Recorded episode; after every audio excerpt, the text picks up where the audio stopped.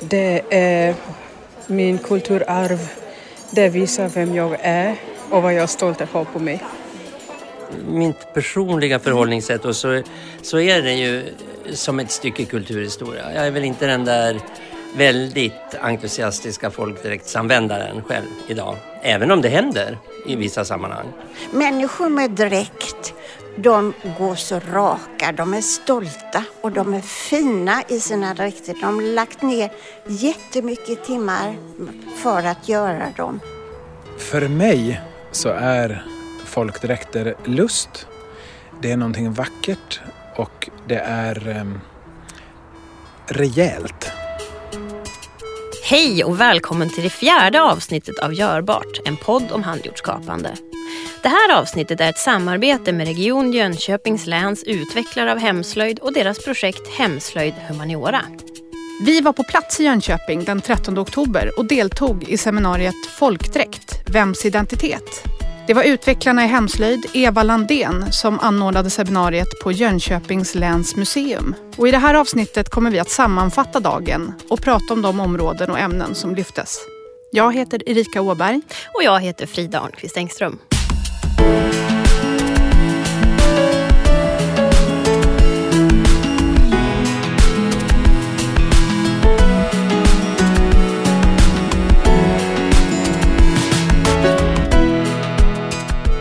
Men du Frida, först och främst undrar jag, vad har du för relation till folkdräkt?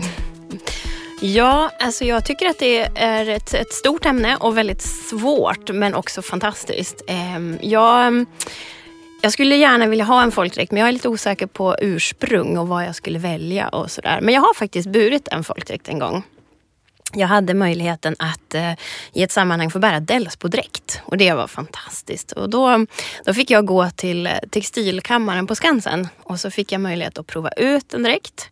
Och sen dagen när det skulle hända, när vi skulle ha det här eventet som jag var med på, då hade de sytt in och sytt upp och fixat dräkten så att jag blev uppklädd i Delsbo-dräkt och det var en häftig Eh, mäktig känsla.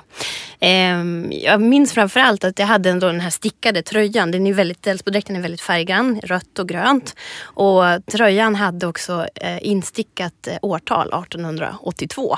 Och jag kände mig som en ofantligt stabil bondmora liksom stadig och stabil på jorden i den. Eh, och kände det hela dagen när jag gick i den där dräkten. Det var fint. Så det är jag lite sugen på. Att, jag vet inte om jag skulle kunna bli en sån bondmora igen. Men jag tänker att det var en cool eh, känsla.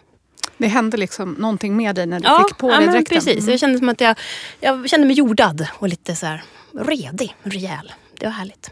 Mm. Du då?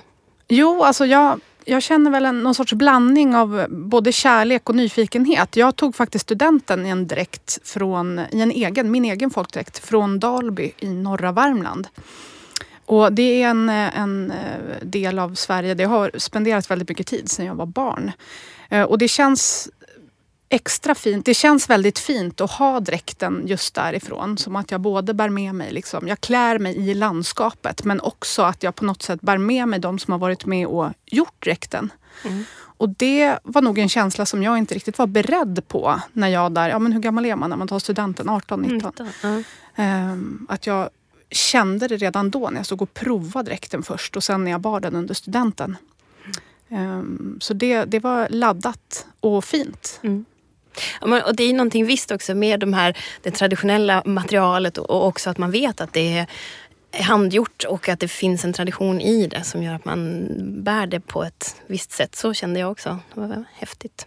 Ja, och också tänker jag att dels att det är ett annat snitt på kläder än man kanske har till vardags. Mm. Det kan skilja sig väldigt mycket på det viset. Och sen också i materialen, att det finns en tyngd i de här materialen och de känns på ett annat sätt rent fysiskt mot huden. Och att det mm. också gör någonting med när man mm. får på sig de här kläderna.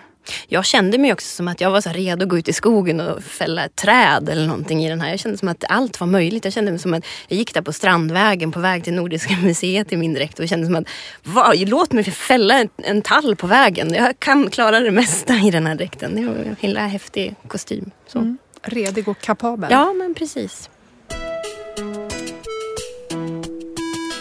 Vi hittade ju framförallt två perspektiv att eh, på något sätt filtrera dagens pass eller föreläsningar igenom. Och då pratar vi om historie eller museiperspektivet och bärarperspektivet. Och då handlar det om å ena sidan om hur dräkten har sett ut, hur den har burits och vad som finns bevarat. Helt enkelt vad, liksom, vad källorna säger.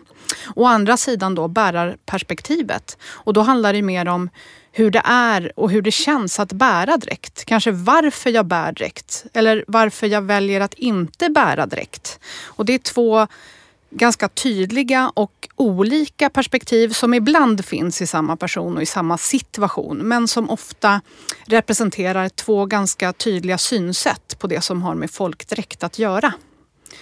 Seminariet bestod av flera olika föredrag som vi fick möjlighet att ta del av.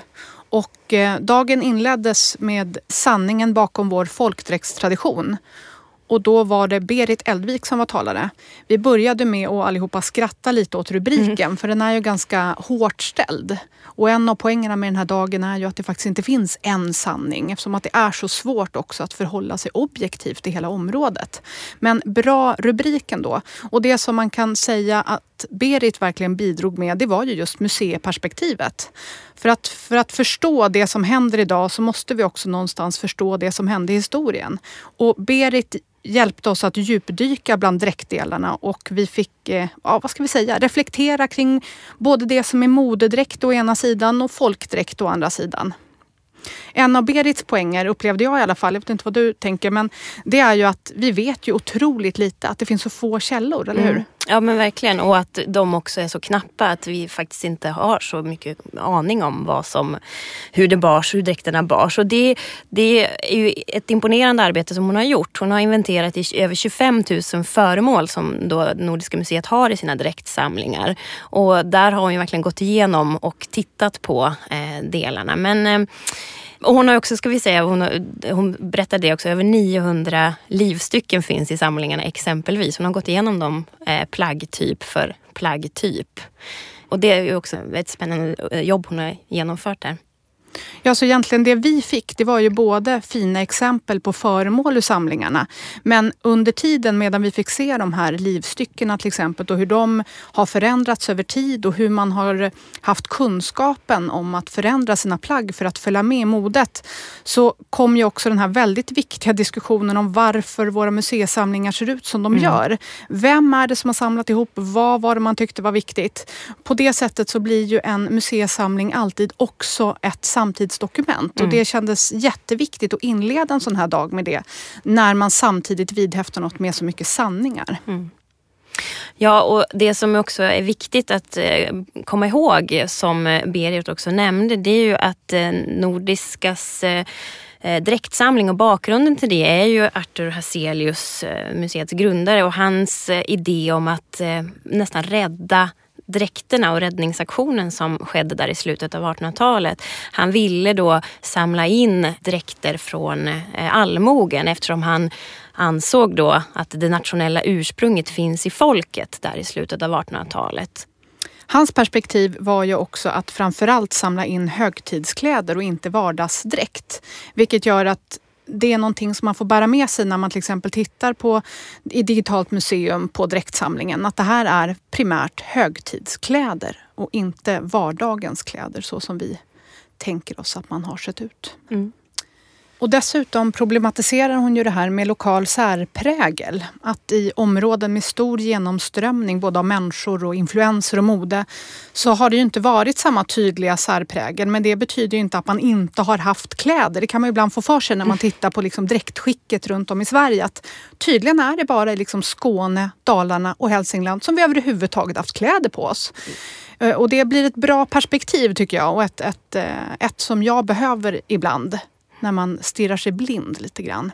Mm. Eh, en annan poäng handlade om det här med hur lång tid det kan ta innan modet i, alltså i modedräkten blir synligt i det folkliga. För där talade ju Berit Eldvik om att hon inte alls tycker att fördröjningen är så stor. Däremot att eh, ett, en modern företeelse som en fårbogsärm till exempel, den kan leva kvar mycket längre i mm. den folkliga dräkten, i folkdräkten, än vad den gör i modedräkten. Så hittar man något som man gillar och man inför det i sitt dräktskick, då får det vara kvar där och sen behöver inte det ersättas utan då plockar man in nästa modedetalj som man tycker är härlig. Och det är ju ett fantastiskt sätt och ett naturligt sätt, tänker jag, att förhålla sig till mode egentligen. Så mm. något som inte är fullt så flyktigt kanske som vi ser idag med våra snabba 18 säsonger på ett halvår. De är så otroligt eh, välgjorda, vackra, påkostade på ett, alltså ett arbetsmässigt sätt. Man har, de har betytt så mycket. Man känner det att här har man sytt plagg som ska vara för lång tid framåt och som ska betyda någonting som man eh, visar av sig själv. Och att hon då också exemplifierade då med livstycken som har sytts om för att eh, vara mer moderna. Eh, det fanns många fina exempel, eller hur? Genom eh, hennes bilder. Och det vi också kunde konstatera är att de här objekten, de insamlade objekten har haft så en hög kvalitet i sig själva så att de har hållit för det. Alltså att materialet har varit så gott från början att man har kunnat sy om och förändra genom åren. Och det är också någonting som vi ju brinner för, eller att materialens möjligheter kvalitet, att det är också så viktiga delar i det som var så aktuellt redan för 100, nästan 200 år sedan.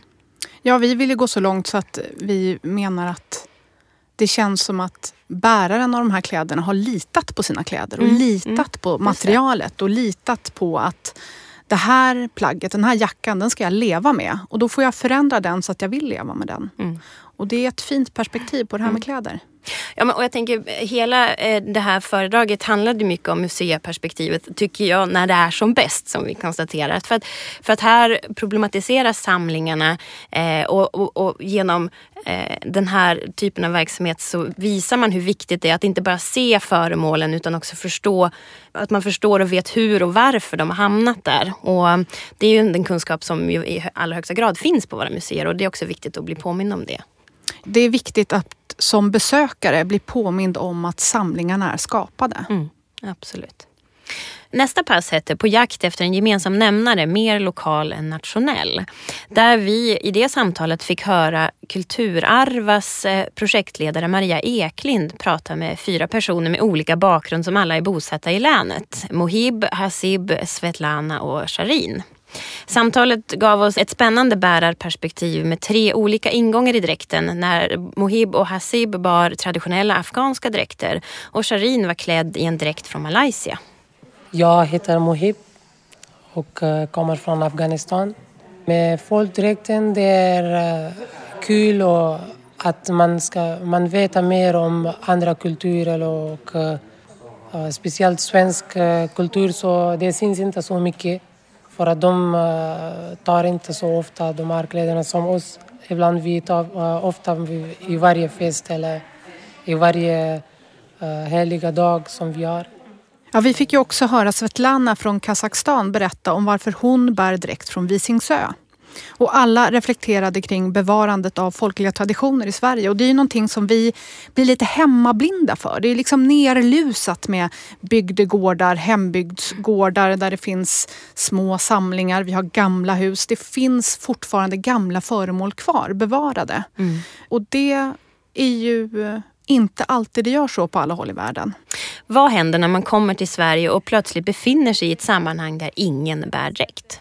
Eh, jag kommer från Kazakstan och det är, mm, i Kazakstan bor olika folk och jag, jag är ryska.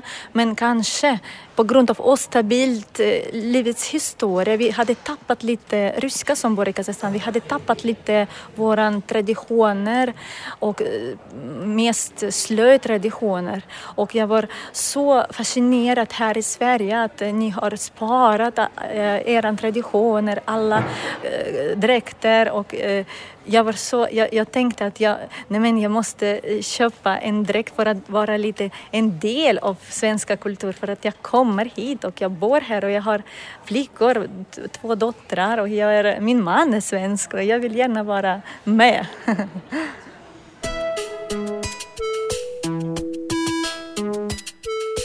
Nästa programpunkt hette Vem får använda folkdräkt och hur ska den användas? Den presenterades av Anna Linkvist Adolfsson. Och hon berättade ur sina två perspektiv, konstnärens å ena sidan och etnologens å andra sidan, och om hennes förhållande till dräkt. När jag var liten så drömde jag om den dagen jag skulle få min egen dräkt. Så den har alltid fascinerat mig och jag har alltid velat prata med vilja ta reda på mönster och vilja veta hur man skulle göra en direkt. Och sen när jag då gick till hembygdsgården en gång och frågade, ja men vad har ni mönstren, hur ska vi göra?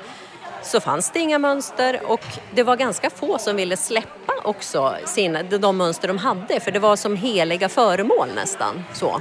Och då tänkte jag att ja, men, det där måste jag ta reda på mer om. Vi fick genom olika bilder och citat ta del av olika förhållningssätt och perspektiv på att bära dräkt. Om den där nära personliga kopplingen, förhållandet och den känslomässiga kopplingen kanske framför allt till folkdräkten. Hur känns det att bära dräkt? Och det är ju tänkte jag när jag satt där, en fråga som man inte brukar ställa till varandra. Alltså frågan brukar ju mer vara, jaha vad har du för dräkt mm. då? Tycker du att det är fint med dräkt? Mm. Men det blir ju en helt annan ingång. Hur känns det att bära dräkt? Och hennes rubriker var ju identitet, nostalgi, politik, starka känslor och utvecklingsprojekt. Mm.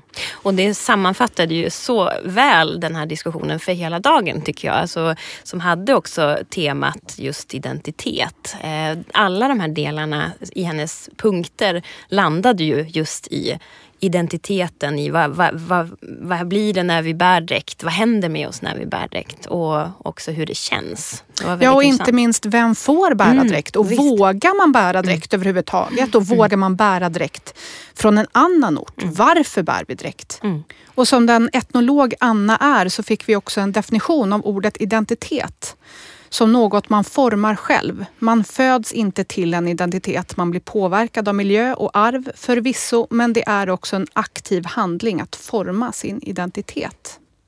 Och där kan folkdräkten också få vara en identitetsmarkör. Hon kom också med en rad olika citat från intervjuer hon gjort. Bland annat det här som jag tyckte var så fint på, på just hur det kändes att bära dräkt. Man känner sig stolt. Ja, stolt och typ vacker liksom. Som om man bara svävar fram som. Och den, det kan jag verkligen känna igen mig i. Mm.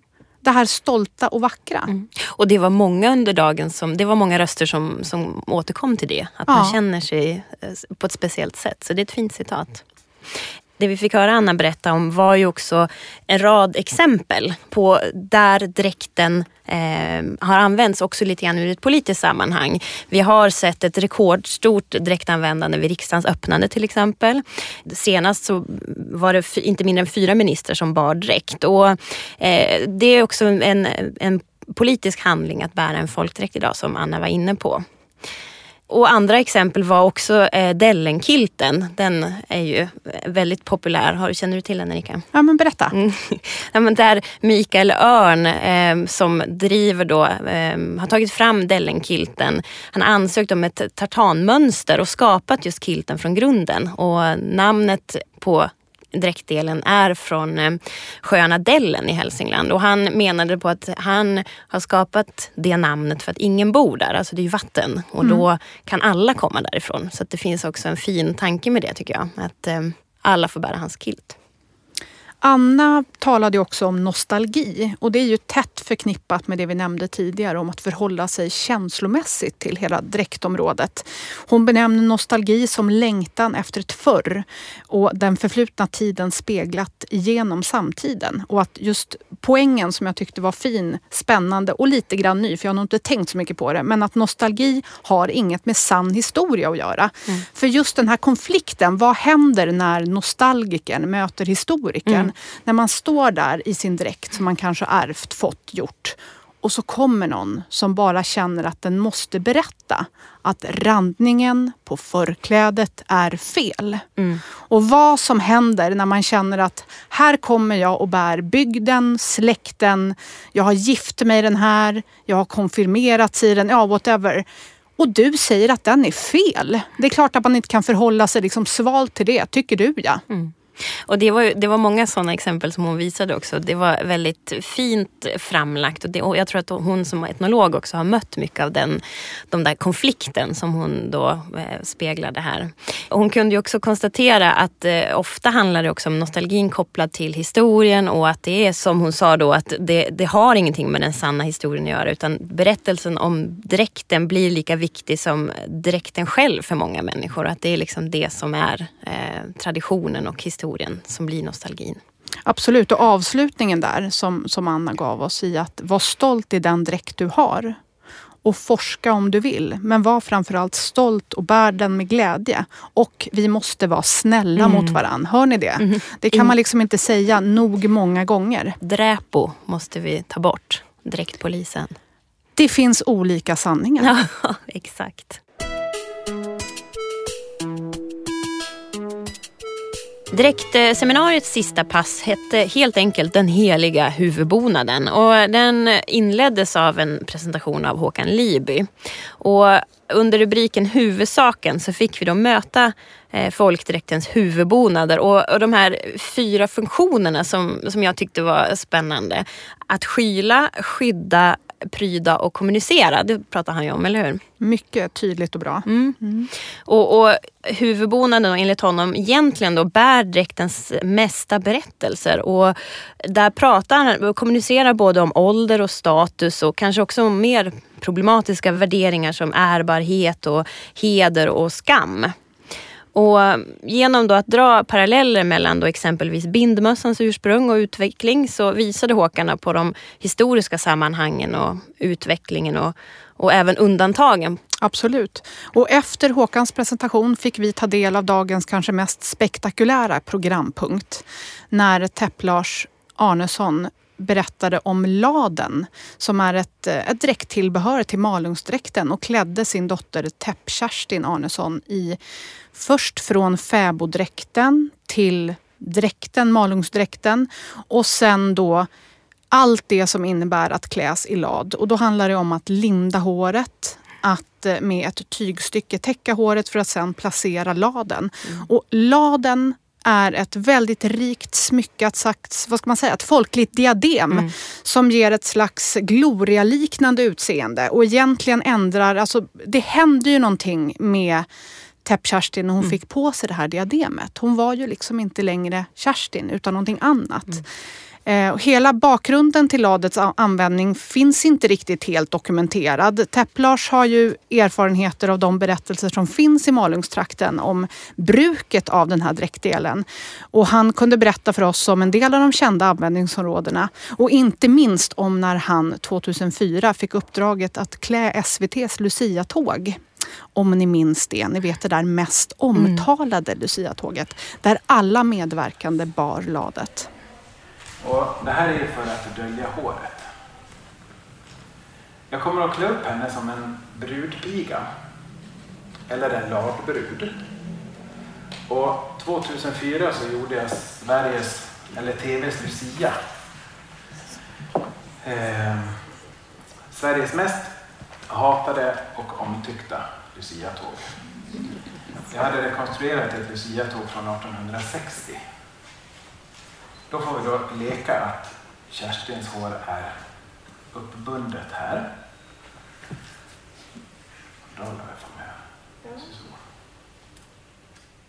Under tiden medan Lars klädde Kerstin så fick vi ju höra både hans och dottern Kerstins förhållande till att bära dräkt i vardagen.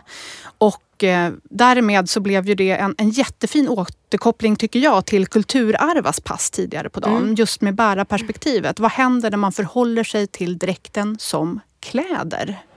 Jag heter Tepp Kerstin Arnesson. Jag är ju uppväxt med folkdräkter så jag har väl aldrig reflekterat över folkdräkterna.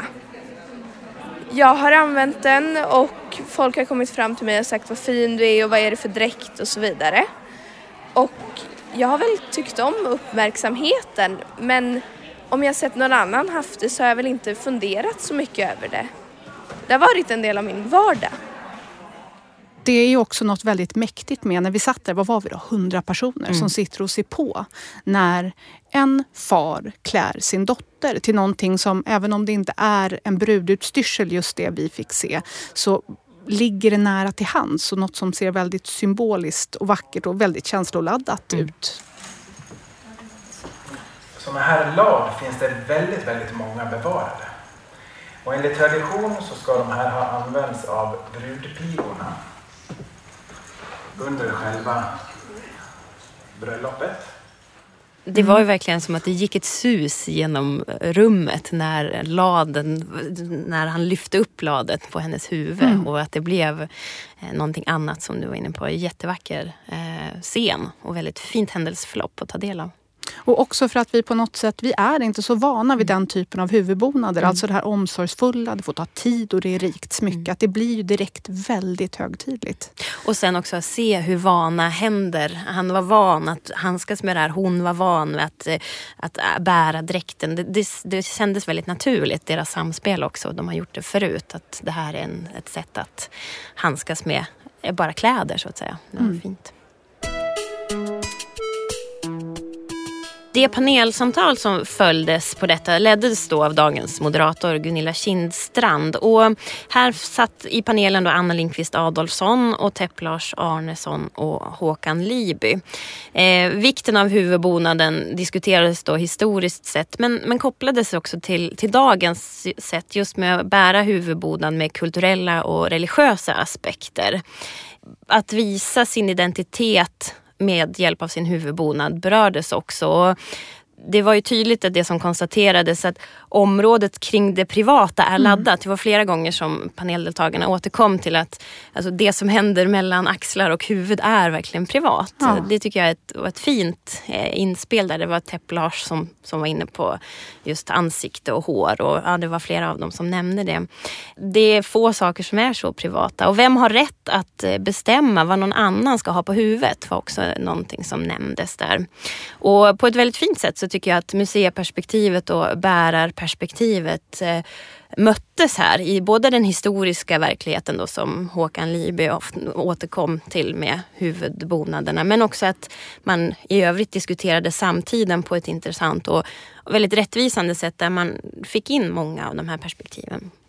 Absolut, och, och, Anna Lindqvist Adolfsson kunde ju då återkoppla till det hon berättade tidigare om hur hon visade ju eh, flera bilder på eh, dagens samtida ungdom i mm. Hälsingland mm. som i olika sammanhang bär sin dräkt och där man förhåller sig ganska ja, men kärleksfullt och vardagligt till dräkten. Där kan det hända då att huvudbonaden inte alltid kommer med mm. av så enkla anledningar som att man inte är van att bära huvudbonad och man känner sig därmed inte riktigt som sig själv när man ska ut och vad var de kallar det? Ska vi dräkta? Ja, just det. Världens bästa verb. Ska vi dräkta? Detta tar jag till mig.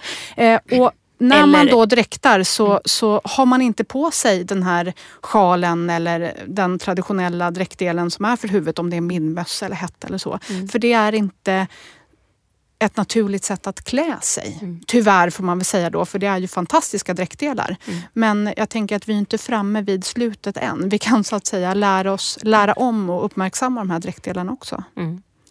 Och det var ju också några, eh, vid flertalet tillfällen så återkom man också till att det är okej. Det gör ingenting att, bära, att inte bära huvuddräkt idag. Alltså man får ha dräktdelar som man vill och man behöver inte känna att man måste ha till exempel en huvudbonad om man inte vill.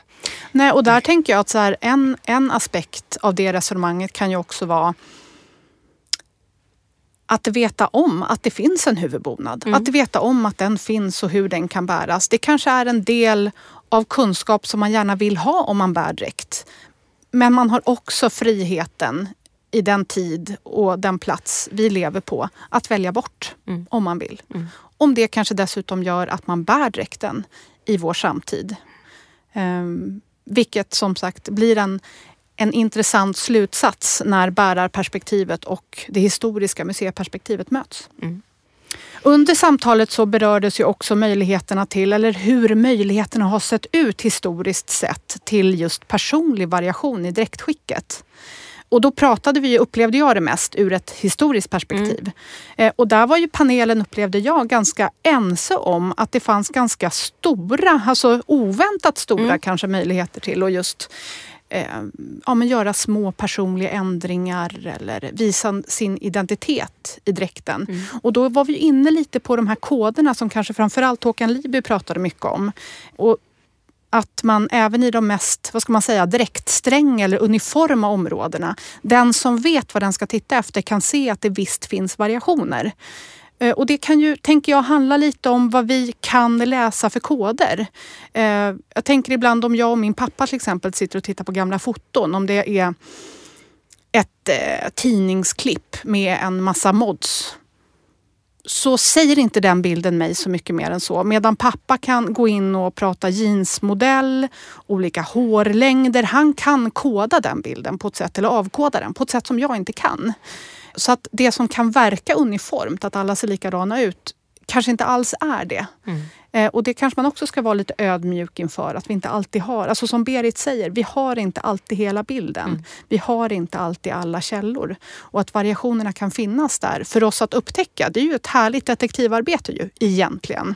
Ja, och också att det handlar om kunskap. Eh, Absolut. Att, att man också måste ha lite kunskap för att förstå vad det är man tittar på. Jag tittade ju på enormt mycket fina för, randiga förkläden som visades under Berits eh, föredrag.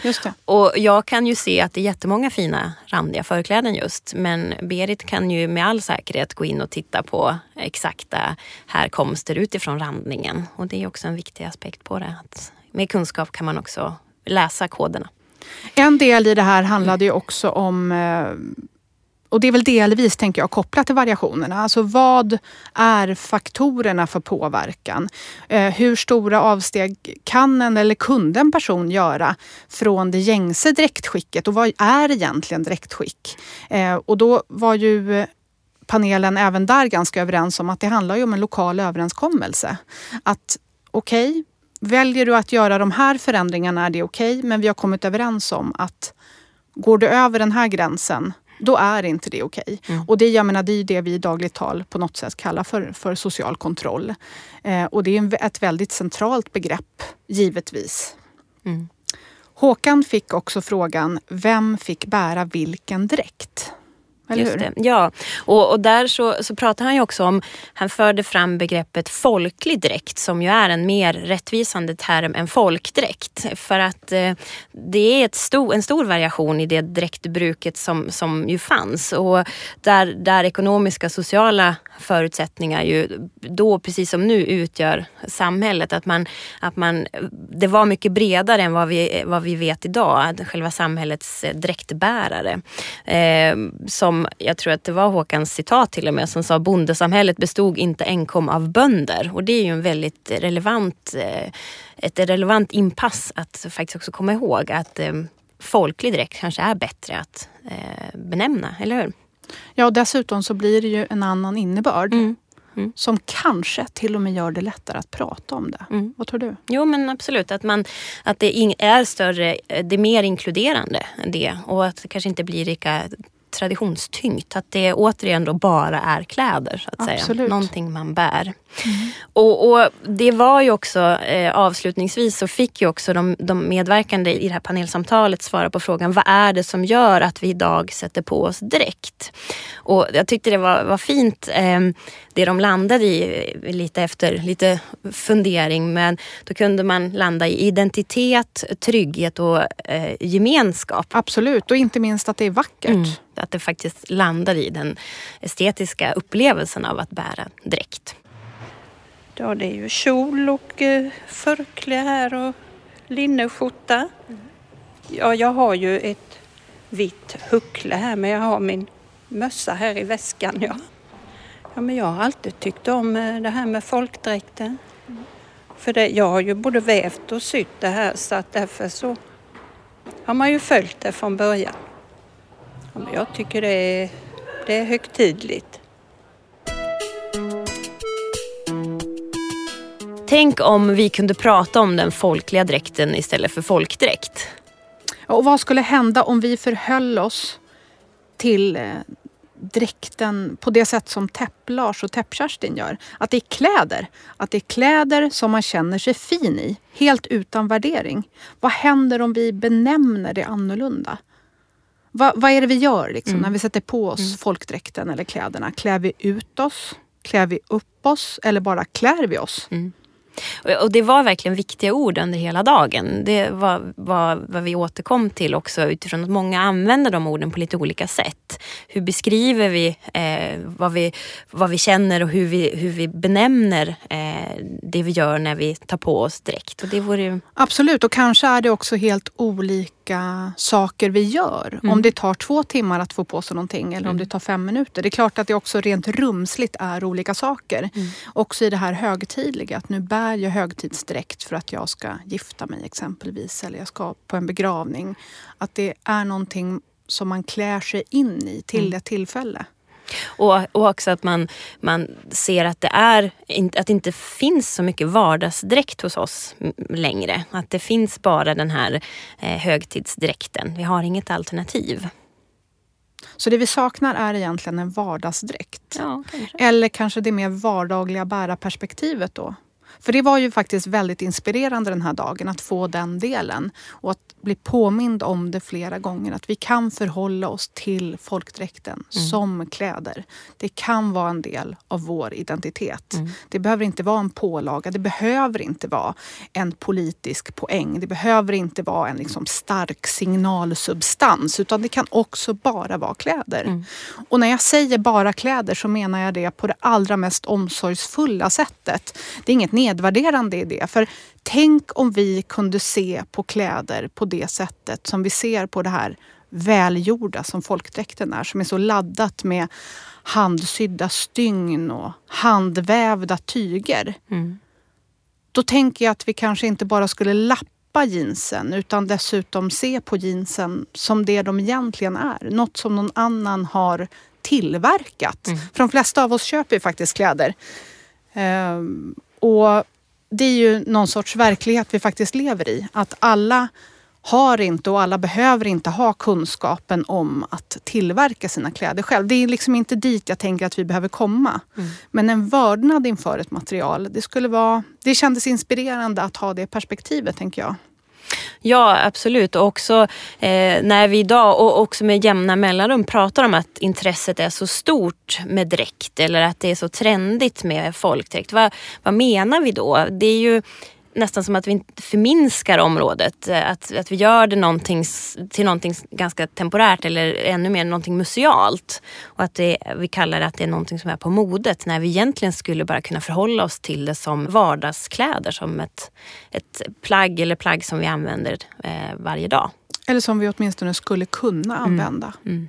För den där jackan vet ju inte att det är en folkdräktsdel. Det är det som är så konstigt. Jackan vet inte det. Men du Erika, alltså, en, en sak som jag funderade mycket på under dagen.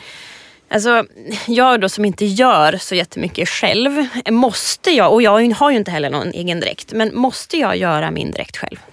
Det är ju en jättebra fråga. Och jag tänker att det är mycket som kommer in i det. Mm. För för det första, så då kan man ju göra det helt omöjligt att någonsin få en dräkt. Mm. Och sen är det ju så att alla har inte varken kunskapen, intresset eller möjligheten eh, att tillverka sin egen dräkt. De som har det, det är ju fantastiskt. Mm. Och vilka kunskapsbärare som ändå finns ute i landet. Men det som händer när man då vill be om hjälp eller beställa en hel dräkt eller dräktdelar, det är ju att vi måste möta göraren, eller hur? Mm. Vi mm. måste liksom gå dit, ta våra mått, vi måste få våran kropp mätt. Det är så mycket i det här som vi är så ovana vid. Och mm. kanske är det det också som väcker ett visst motstånd. Vi är mer vana vid att eh, gå och köpa en storlek där liksom one size fits none. Mm. Eller så. Alltså mm. det, kläderna är inte gjorda till en specifik kropp. Mm. Vi är vana vid att kläder funkar på ett annat sätt. Och det är väl här vi kände, både du och jag, tänk om vi kan förhålla oss till kläder på ett sätt som är annorlunda. Mm. Att kläderna ska sys till oss. Det är då de ger oss trygghet. Det är då de ger oss funktion och det är då vi känner oss vackra och trygga. Ja, som Tepp Lars ju sa, att jag trivs i mina kläder, jag känner mig bekväm i dem. Och han sa också vid något tillfälle att jag känner mig snygg. Och det kan man ju verkligen förstå utifrån att han också kunde konstatera att han har gjort dem själv. Han har gjort dem till sin kropp och då vet han att, han känner, att det känns bekvämt.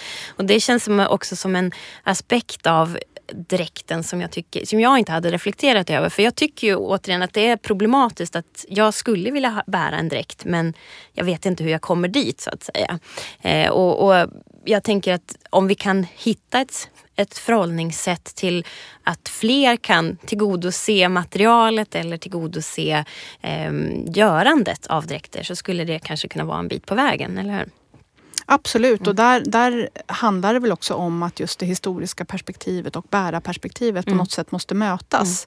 Eh, och det tror jag att de gör Mm. i många fall.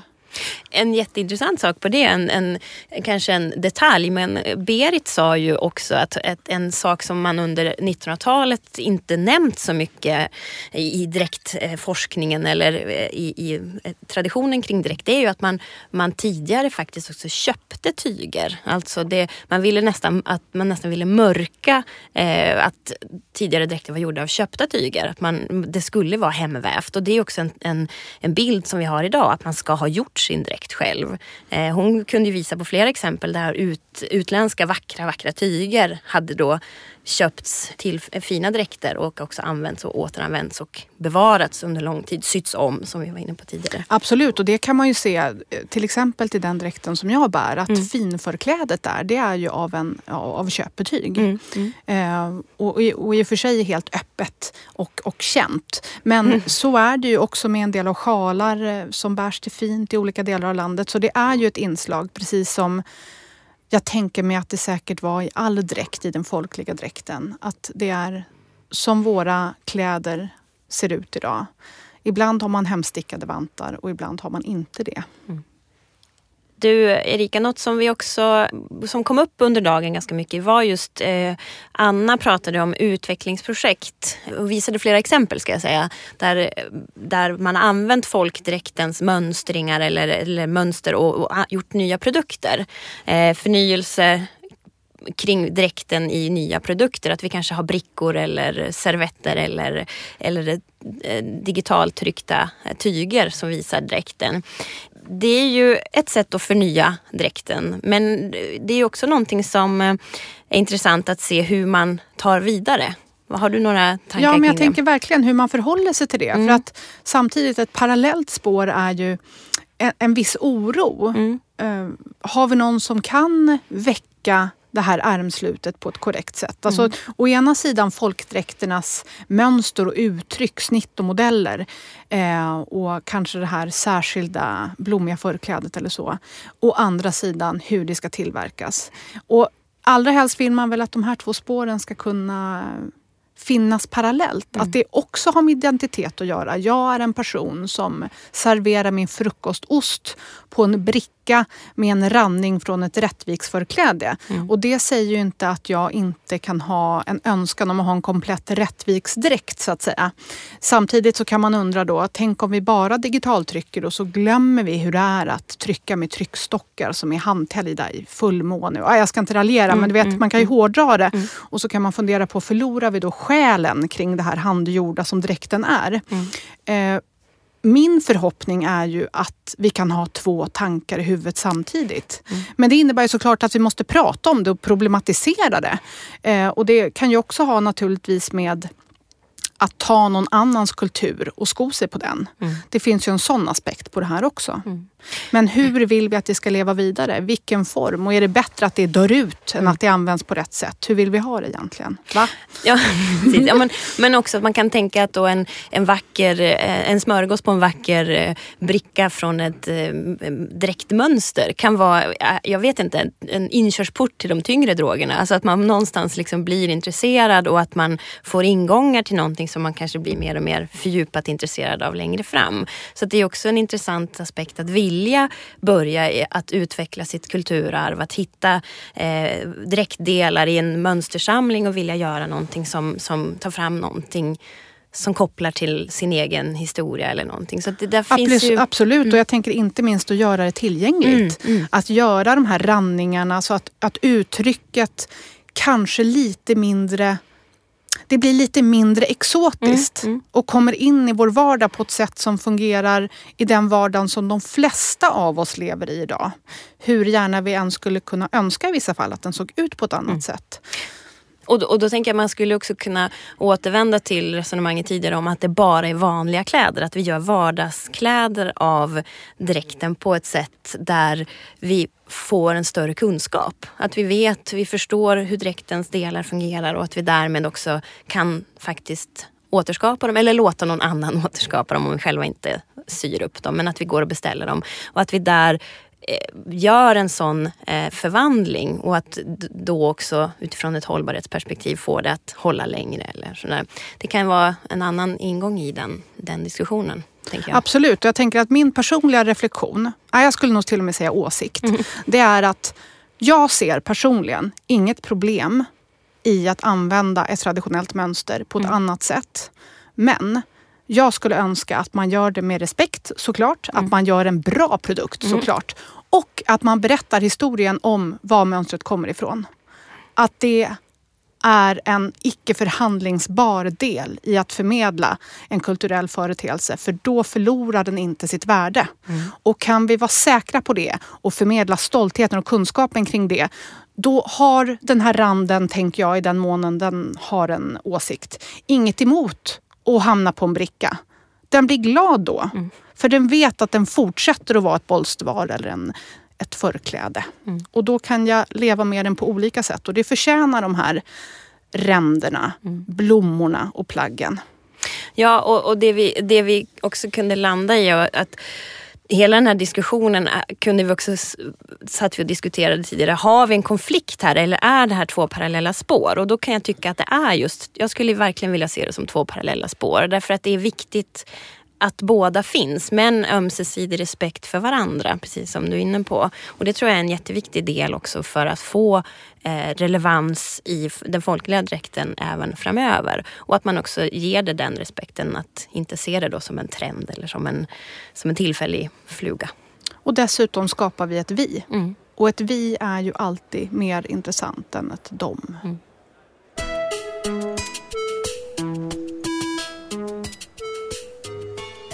Men eh, vad tar du med dig från dagen? Det, var, det är så många bra saker. Jag tyckte det var en otroligt inspirerande dag ska vi väl bara avslutningsvis säga. För att det var, det var många, så, så många olika spår. Eh, vi fick mycket ingångar på ett och samma bräde, eller hur? Och då tänker jag att själva titeln på, på seminariet, Folkdräkt, vems identitet? Där, där vi har sett hur dräkten var så starkt förknippad just historiskt med identiteten. Och, men, men också att det är så viktigt idag. Eh, verkligen, jag kände mig verkligen eh, berörd av hur mycket, eh, hur mycket personlighet som finns i, i, i dräkten men också i bärarna, eller bärandet av dräkten. Och, och det var också så så fint tycker jag eh, illustrerat. Inte minst också i Berits pass som påminner oss om hur lika vi är. Där, där behoven ser likadana ut då som nu. Och även de övriga deltagarna som visade på liksom, från sina perspektiv att det finns ett gemensamt intresse som har varit lika. Ehm, så det skulle jag väl säga var, en del. Och likaså också de, de fina eh, begreppen som Håkan pratar om. Skyla, skydda, pryda och kommunicera. Eller signalera. Och det, då tänker jag att då handlar det ju om, om huvudbonaden förvisso när han pratade om det. Att det var deras huvudbonadens liksom, eh, funktion. Men de delarna gäller ju i, i stort också att diskutera kring. Eh, och det känns också som en fin eh, del som jag tar med mig. Du då? Jo, men jag tänker att det är precis som du säger, det är mycket att identitet är någonting vi skapar och, Mm. och, och att se det finns något fint i att se att det är inte så stor skillnad på oss, varken i tid eller rum. Eh, nyttigt på något vis. Och jag vet inte om du minns den, men Håkan Liby under sin, eh, sitt förberedande föredrag inför panelsamtalet så visade han oss en målning som jag tror var målad av en Wallander. Där vi har en äldre kvinna som sitter ner och en yngre kvinna som står upp. En, en fin målning. Och de är klädda i dräkt båda två. Och man ser att dräktskicket har förändrats på något sätt. Deras huvudbonader ser lite olika ut.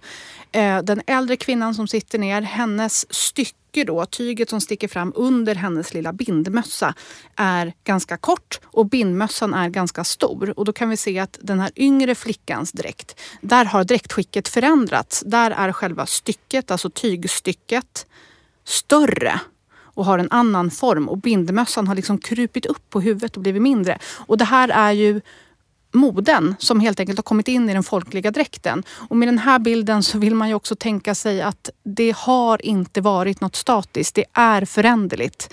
Eh, och det är spännande tycker jag och det ger ett bra och viktigt perspektiv på dräkten som något som inte är fast och färdigt. Precis som att tradition inte är fast och färdigt. Det är någonting vi alla deltar i vare sig vi vill eller inte. Och sen är väl min stora behållning tror jag och det är att det är helt okej okay att förhålla sig till dräkt som kläder. Trend eller inte, det är snyggt. Och om vi får se på dräkt som kläder så kan den liksom dräkten lära oss att förhålla oss mer hållbart till det vi har på oss. Och att liksom ta det på ett lagom stort allvar, eller vad man ska säga, med både omsorg och glädje. Kanske kan man tänka sig att man lär sig att lita på sina material i kläderna och leva med dem. Och när jag säger lita så menar jag att vi kan lita på att de tål att levas i. Vi kan ha dem några år. Vi kan göra om dem så att vi fortsätter att vilja sätta dem på oss. Att inspireras av folkdräktens sätt att finnas till för oss människor, om man ser det så. Då. Mm. Vad är du nyfiken på när det gäller dräkt?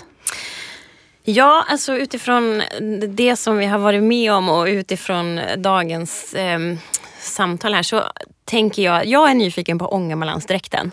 Så jag skulle vilja veta eh, hur och vem som kan lära mig mer om den. Jag kommer ju alltså från Ångermanland, det är mitt, mitt ursprung.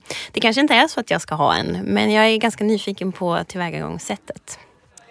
Oj, ja, alltså man vet ju så himla lite egentligen. Så att eh, det är klart att jag skulle vilja träffa några människor som har burit de här gamla dräkterna. Oj, vad fantastiskt det skulle vara om de själva kunde berätta om, eh, om hur de har känt sig i sina kläder.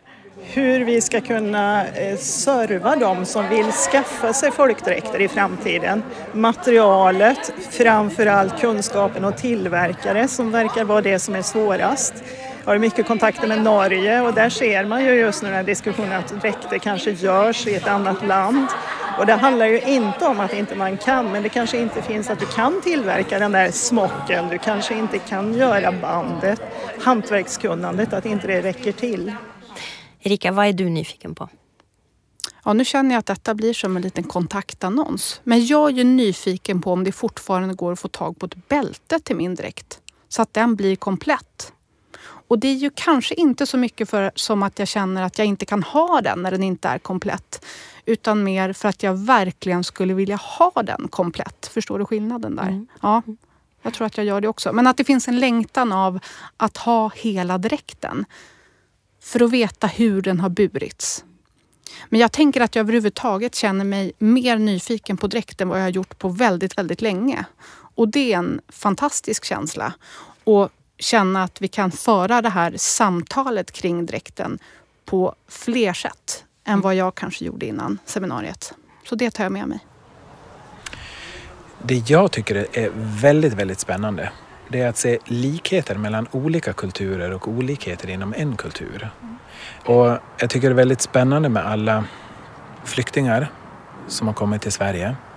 Att jämföra deras både relation till dräkten, deras värdering av sina dräkter och så mycket som vi har gemensamt i klädedräkten som finns i, i vårt gamla svenska nordiska kulturarv som även finns i andra länder.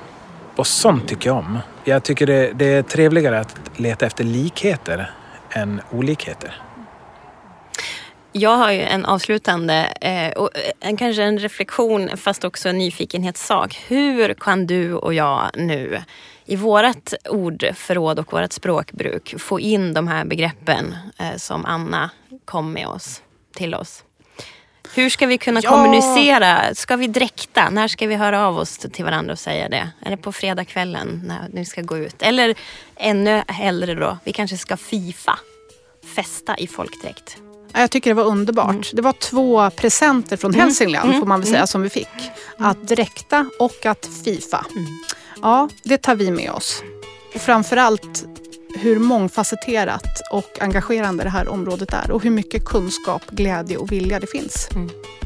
Och vi vill väl också säga tack till alla som var med under den här dagen och också var på scen och runt omkring och bidrog med alla de här eh, intressanta ämnena för oss att ta del av och tänka vidare på som vi har gjort här idag. Absolut.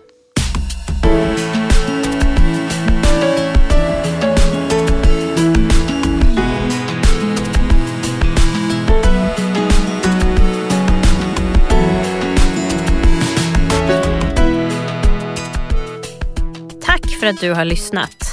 Mer information om Region Jönköpings läns utvecklare av hemslöjd och projektet Hemslöjd Humaniora finns på rjl.se hemslöjd och på Facebook under namnet Hemslöjd Humaniora.